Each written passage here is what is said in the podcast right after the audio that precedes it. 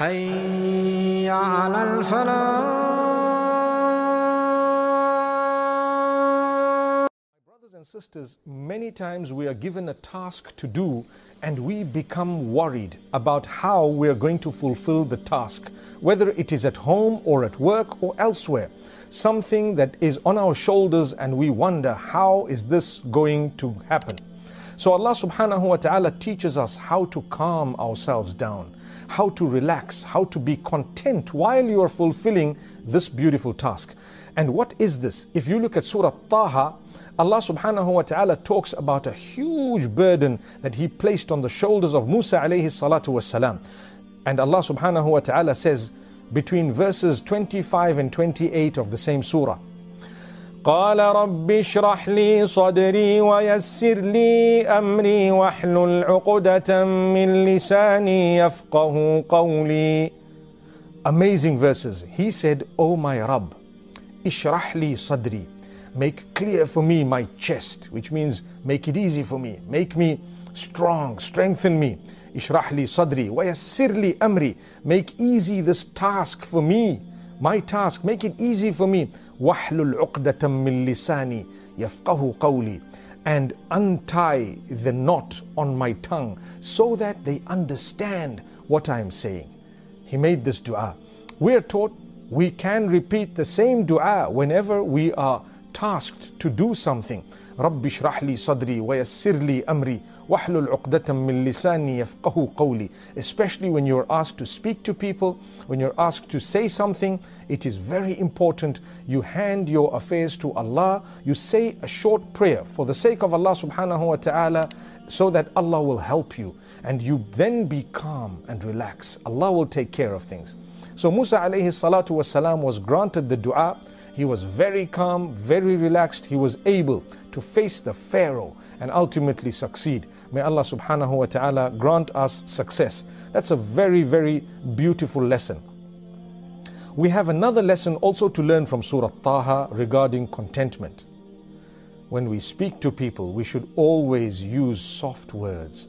Even when speaking to your enemies, use soft words. Allah subhanahu wa ta'ala says, to Musa alayhi salam and Harun. فقولا له قولا لينا لعله يتذكر أو يخشى Both of you should say words that are soft to the Pharaoh. Perhaps he might be reminded. Perhaps he might be fearful of Allah.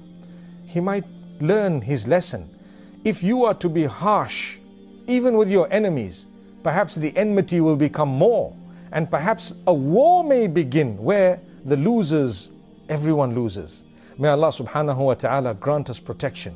So, part of wisdom and part of achieving greater contentment, even with your enemies around, is to say words that are calm, filled with softness. Don't use hard words. My brothers and sisters, many of us are little pharaohs in our own homes where we use terrible words. Soften up, use soft words, use beautiful words, kind words. Swallow that anger of yours. You will achieve contentment. If Allah is telling Musa alayhi salam this regarding the Pharaoh who was the worst of the time, none of us are better than the Prophet Moses, may peace be upon him. And none of the people we would ever address can be worse than the Pharaoh who actually thought himself to be a god. May Allah subhanahu wa ta'ala grant us protection. And then we learn in verse number 72 a beautiful lesson regarding the magicians who were called by the Pharaoh. They were to be paid by the Pharaoh, they were to be compensated by the Pharaoh for their magic. When they saw the clear signs of Allah, they became so close to Allah because they surrendered to Allah. There was a calmness that overtook them. When you surrender to Allah, there will be a calmness that will overtake you. The, the Pharaoh immediately threatened them by telling them, I will kill you, I will execute you, I will punish you, I will torture you. You know what they told him? Listen to this verse, verse number 72 of the surah. فاقض ما أنت قاض إنما تقضي هذه الحياة الدنيا إنا آمنا بربنا ليغفر لنا خطايانا وما أكرهتنا عليه من السحر والله خير وأبقى Indeed, beautiful lessons we learn from reverts, those who had just converted to Islam. They were magicians, they had just accepted Islam.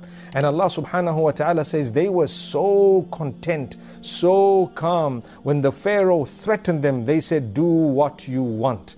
You can do what you like, you can rule against us with whatever ruling you wish because you can only punish us in this world. You can only make decisions regarding this world.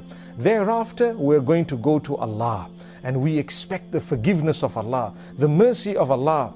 We have believed in Allah subhanahu wa ta'ala so that He can forgive our sins. He will definitely forgive our sins and He will forgive what you have forced us to do. And then they said, you know, whoever gets to Allah calm with belief, they will definitely uh, be granted paradise. May Allah subhanahu wa ta'ala grant us a deep understanding. These people prostrated for the sake of Allah just once. Thereafter, according to some narrations, they were executed. They didn't lose their contentment, they were happy. They knew that we're going back to Allah. Allah's going to be pleased with us. They were persecuted, but they were content, they were calm. One prostration earned them paradise.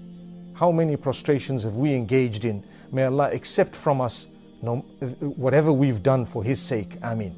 So, my brothers and sisters, we move on to more of Surah Taha, where Allah subhanahu wa ta'ala speaks of how forgiving He is. He says in verse number 82, وإني لغفار لمن تاب وآمن وعمل صالحا ثم اهتدى Indeed, I am the most forgiving to those who seek forgiveness and then believe and then do good deeds. They've changed their lives. Allah says, For them, I will continue to forgive such people. May Allah subhanahu wa ta'ala continue to forgive us the major sins, yes, and the minor sins as well. May Allah help us to change our lives. Allah subhanahu wa ta'ala speaks also at the end of that surah, verse number 132, about the importance of encouraging your family to fulfill the five daily prayers, to fulfill salah. Not only is it an obligation upon you to fulfill the salah, but it's an obligation upon you to encourage your family members to do the same. Many people lose out. They leave their children, they don't encourage them. Yes, when a child is very little, we don't say a word. They should be following by example and they should be looking at us and wanting to do what we do. Even if they're one, two, three, four, five years old, we haven't yet said anything to them. When they get to seven, we can encourage them in a beautiful way with words. By that time, they will already have been following us anyway. Before the age of seven, they should have just followed. We didn't tell them anything. The telling only starts at the age of seven. And subhanAllah, use beautiful words. If you were doing it happily every day, they will follow you. At the age of 10, you can apply a little bit more pressure upon them. May Allah subhanahu wa ta'ala make it easy for us. In fact, that hadith says that at the age of 10, you should separate the beddings of your children. That's a very, very interesting hadith.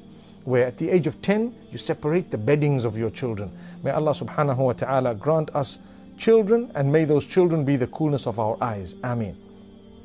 We move on to Surah Al Anbiya, the next surah where Allah subhanahu wa ta'ala speaks about the prophets of Allah, the struggles they went through, what they, what they were made to go through, the persecutions, and how calm they were, how much they kept on calling out to Allah. They did not lose hope. How many of us lose hope in the mercy of Allah?